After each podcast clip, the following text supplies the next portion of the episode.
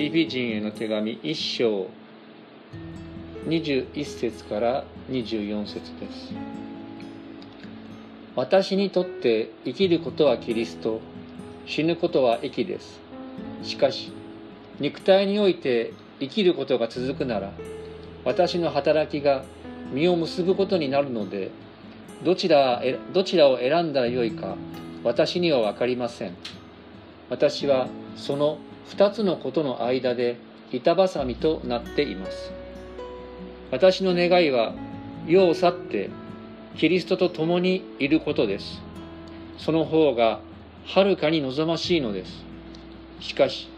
この肉体にとどまることがあなた方のためにはもっと必要です。以上です。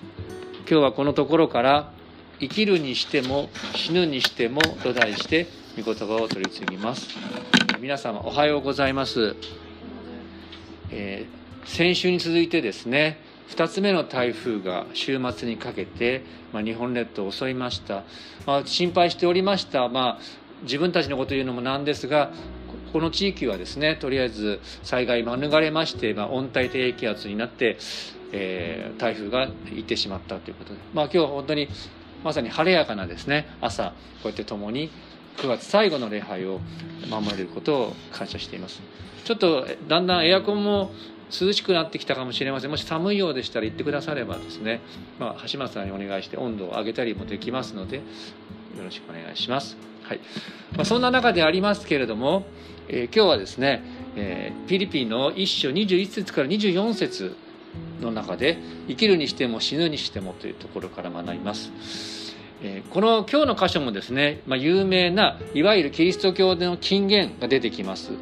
それがですねこの一章21節ですね。私にとって生きることはキリスト。死ぬことは益です。前の新海訳では死ぬことも益ですってなっていました。まあこれは世界でも有名な御言葉の一つ。さすが信仰の奥義が書かれているピリピ人の手紙だけあってこう短くですね信仰の奥義を言い当てた素晴らしい言葉が散りばめられている、まあ、では今日はこのところから3つの点から学んでいきます。まず今日の御言葉でですね目を引く第一の点。パウロの板挟みですね。それを貫く人生観ということをまず見ていきたいと思います、えもう一度読んでみますね。じゃあ最初の大事なところだけ読んでみましょう。3はい。私にとって生きることはキリスト死ぬことは益です。はい。後で読みますね。しかし肉体において生きることが続くなら私の働きが実を結ぶことになるのでどちらを選んだらよいか私には分かりません。私はその2つのことの間で板挟みとなっています。と言っています。2つの選択肢の間で板挟みになっている。それは生きることを選ぶのか世を去ってキリストと共にいることを選ぶのか。ですね。まあこっち先になりましたけどもこの2つの選択肢。で世を去ってキリストと共に過ごすことと比べてもう一つの選択肢の福音の働きのために実を結ぶことができるから生きながらえること。そういうことの選択肢の中で簡単に言うと私は生き延びるべきか死すべきか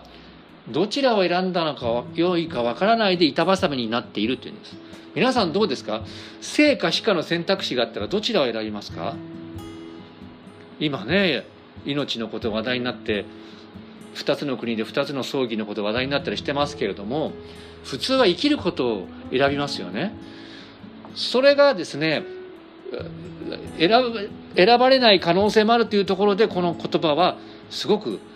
何て言うんでしょう、えー、秀でているというか私たちの心を打つわけですね。常識から外れている。でなぜ彼にそのような迷いが出ているかそれはパウロの人生観に関係しているからなんですね。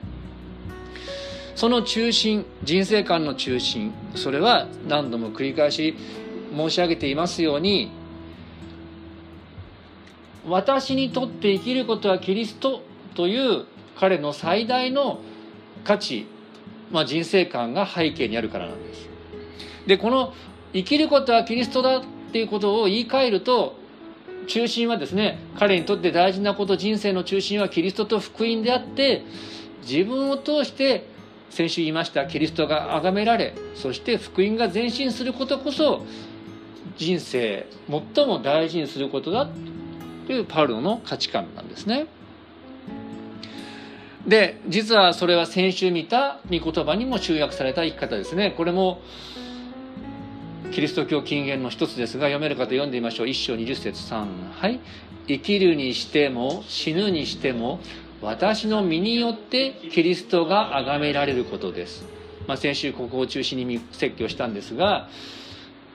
死のうが生きようが自分を通してイエス様の素晴らしさが現れることこれが自分の人生最大の目的だ。まあ、だから先週申し上げたのは宣教師牧師でなくても私たちは家庭にいても仕事場にいても自分を通してイエス様の素晴らしさが現れるように生きる。それが福音の前進になるんですよって話をしたんですけれどもこの価値観にパウロはしっかり何て言うんでしょうかね目を向けてるから生きる死ぬということの間で今置かれてる彼の状況の中でアンビバラントのまあに相反するですね葛藤があるということなんです。しかし何度も言いますが生きるにしても死ぬにしてもこのイエス様が崇められることパウロはローマ人の手紙の中で私たちに呼びかける形で別の言い方をしています。14章8節。続きになっちゃいますけども連続して読むことになりますが読んでみましょうか。3はい。私たちは生きるとすれば死のために生き死ぬとすれば死のために死にます。ですから生きるにしても死ぬにしても私たちは主のものです。これがまあパウロが目指したクリスチャン像。クリスチャンが何でしょうかね持つべき人生観だってことなんですね。まあ、ですからこの板挟みになって死ぬことを選ぶことも望ましいと響くようなこのパウロの難しい言葉。まず皆さん私たち知ってほしいのはですねこの人生観を見習うんですけども何を見習うかっていうとその人生観を貫くパウロの価値観。生きるにしても死ぬにしても私たちは死のために生きているんだ。生きるにしても死ぬにしても自分の身によってイエス様が崇められることを目的としているんだ。それは強いてはキリストのために生きる。そういう人生観をパウロはここで何て言うんですかね述べている。そのことをまず捉えていっていただきたいわけです。しかしその上で気づく気をつけるべきことがあるのでそれ2番目見てまいります。2番目パウロはですね死を選択することを奨励していないんですね。最初読んでみましょう。1章23節。3はい。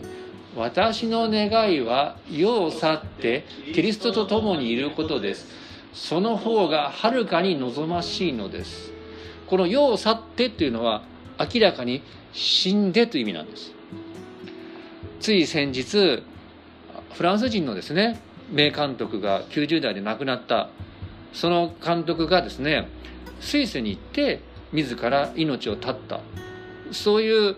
彼の生き様についてですね、まあ、彼は何です私詳しくないんですけども現代の映画界に革命を及ぼすような「まあ、あのカサブランカ」という有名な映画を作った監督ですけども彼は自ら死を選択して、えー、イギリあのスイスに行って命を絶ったってことが話題になりました繰り返しますがパウルはこの御言葉を通してですね今の生活や命を粗末にすることを進めているのではないということを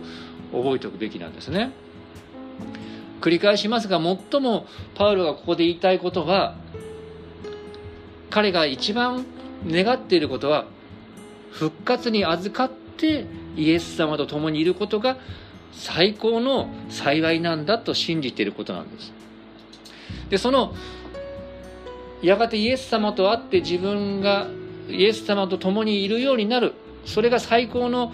ゴールだっていうことを私も目指しているけれどもピリピンの皆さんもそれを目指してくださいってことをパウルはこの手紙の中で貫いているんですね。もちろん私たちもそれに見習うべきです。しかし何度も言いますけれどもそれは今の生活や命を粗末にすることではないしましてや自ら死を選ぶことを認めたりそれを後押ししているのでは決してないということを心に留めていただきたいんですね。でもしそういうふうに捉えてしまうならばそれは人生や命に関わる最も大きな間違いになるわけです。でパウロはですね苦しみから逃れるため自ら死を選ぶのではなかったんです。ああもう獄中生活で不自由だから死刑になって楽になりたいっていう発想ではありませんでした。彼がですねこの時置かれた状況それは自分の意思で自分の生死が決められないまあ当たり前なんですけどそれ以上に彼はおそらく皇帝ネロのもとで裁判を受けていたので自分の意思によって死刑を免れることはできない人の意思によって死刑という方法で死を強制されかねないというそういう状況にあったということを覚えておいてください。でこのようにですねまあ、自分の意に反してって言い方変なんですが自分の意に反して自分の寿命を誰かによって縮められる。で私たち生きていれば当然ですけども自分の意に反して自分の命の終わりを迎えなきゃいけない。その時にですねパウロのこの死生観ですねいわゆる。このパウロの死生観復活に預かる幸いっていう死生観が彼の強さの源になっていたっていうことを心に留めたいと思います。ですから私たちは彼の言葉をこう言い換えることができるんじゃないかと思うんですね。たとえ死刑に処せられてこの世を去ることがあっても私は復活しキリストと共に過ごすことになるのですでそのことは私の切なる願いにかなっているのですという形でパウロはこの受け入れざるを得ない死に向かおうとしていることがわかるわけなんですしつこいかもしれません繰り返しになりますけどもパウロは自分の力では逃れようもない命の危険に瀕した時にこの言葉が出てきたということなんです。でその時にパウロの復活信仰が彼の力の源になったんですね。でそのことが分かるのは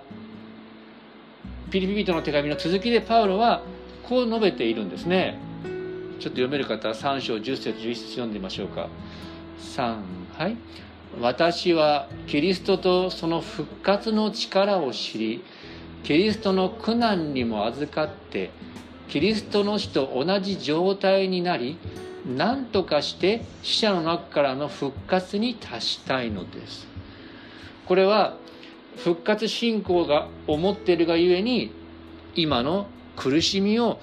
キリストの苦しみに預かることとして耐えることができるというまさに彼の力と命の源の信仰告白ですね。また別の言い方をすればですねもう救いが始まったけれどもまだ救いが完成していないパウロ。そしてパウロはそのこれから完成する救いを目指して今を懸命に生きていることを告白しているんですね。でその完成に向かって懸命にこう救いを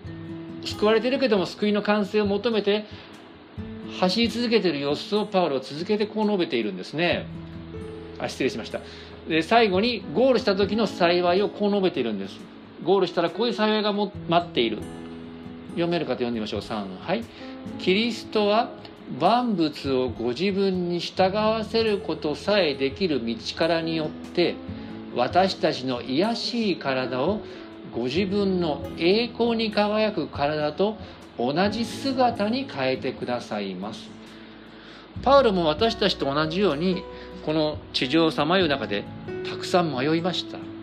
おそらく罪の誘惑にもあったと思います。そんな中で救いが完成しない中パウロはいや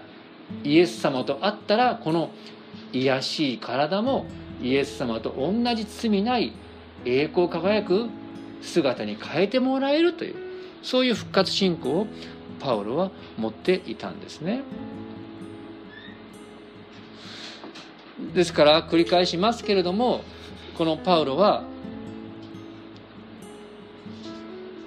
自らこの死を、なんですか逃げるために死を願っていたわけではないし積極的に自ら命を絶つことを進めているのでもないわけです。免れない死に直面した時にこの拠り所になる復活の希望がパウロの信仰告白この死イエス様と共にいることが望ましいという背景にあるわけなんですね。ですから、まあ、こうまとめることができるんじゃないでしょうか。私たちはですね死後の確信を持ってこそ今がどんな状況であっても今を神様と人のために積極的に生きることができる、まあ、これがこのパウロの復活信仰から私たちが学べることかと思います。でそれを踏まえて最後の点を見ていきたいと思います。パウロは福音と人に仕えるために生き延びると告白しているわけです。こう述べています。続きの24節で。しかし、この肉体にとどまることがあなた方のためにはもっと必要です。死を覚悟しながらもいや私は生き延びる生き延びるおそらくですねパウロはこの後死刑を免れるってことをなんとなく確信していたとある学者は言ってるんですねその上で肉体にとどまるそれはあなた方の信仰の前進のために必要だと言ってるんです自分が生きながらえることがピリピ教会の人々のためになるのでむしろ私は生き延びることを願っていると断言しているわけなんですね。でパウロはですね続けてこう述べています。今日見ませんでした。来週見る箇所ですけども読んでみましょうか。3はい。このことを確信しているのであなた方の信仰の前進と喜びのために私が生きながらえてあなた方全てと共にいるようになることを知っています。イエス様と一緒にいることが一番大事であってそのためなら私は死をもむしろ選んでもよいと。でも一番大事今私が望むことは生きながらえてイエス様と共にあなた方と共にいることを願っていますよと。なぜならばそれが皆さんの信仰のために私が願っている福音の前進のために益となるからです。おそらくパウロはピリピに戻ってですねピリピの教会を福音でまたこう励まそうと考えていたと思われます。さっきも言いましたが無罪になって釈放される可能性が高いと考えていてこう述べたとも言えるわけなんですねしかしですねこの大事なことそれはですねパウロは生き延びて自分勝手な人生を送ろうと考えていたわけではないということなんですね。もう皆さんもご存知かと思いますが生き延びて自分の人生を謳歌しようまあ謳歌することも大事です。でもそれ以上に彼は生き延びて福音とキリストのためにピリピ教会の人々に使える道を選んだということなんですね。まあこれ少なくとも私は見習いたい人生観だと思っているわけです広く言えば私たちは死後の確信を持ってこそ今がどんな状況であっても今を神様と人のために積極的に生きることができるそれを今日のパウロの御言葉から受け取ることができるのではないかと思います。まあ、最後にローマ14章8節を共に読んで説教を終わりたいと思います。読んでみましょう3はい私たちは生きるとすれば死のために生き死ぬとすれば死のために死にますですから生きるにしても死ぬにしても私たちは主のものです。お祈りしましょう。天の神様皆を賛美いたします。今日はパウロの板挟みまた究極の人生の価値観を通して学びました。私たちは命が神様から与えられているということを忘れがちです。それが突然終わりを迎えることがあるかもしれません。また生きながらえてあなたと人々のために使えるべく使命が与えられていることもう一度新たに知ることができて感謝いたします。私たちにはそれぞれ置かれた状況がありまた強さも弱さもありますがどうぞ私たちが今置かれているそれぞれの時それぞれの場所においてあなたのためにまたあなたの福音のために生きることができるようにあなたが知恵と力を持って導いてください。この言い尽くせない思いを私たちの主イエス様のお名前によって祈ります。アーメン。それでは、えー、しばらく御言葉に応答して1分ほど祈りましょう。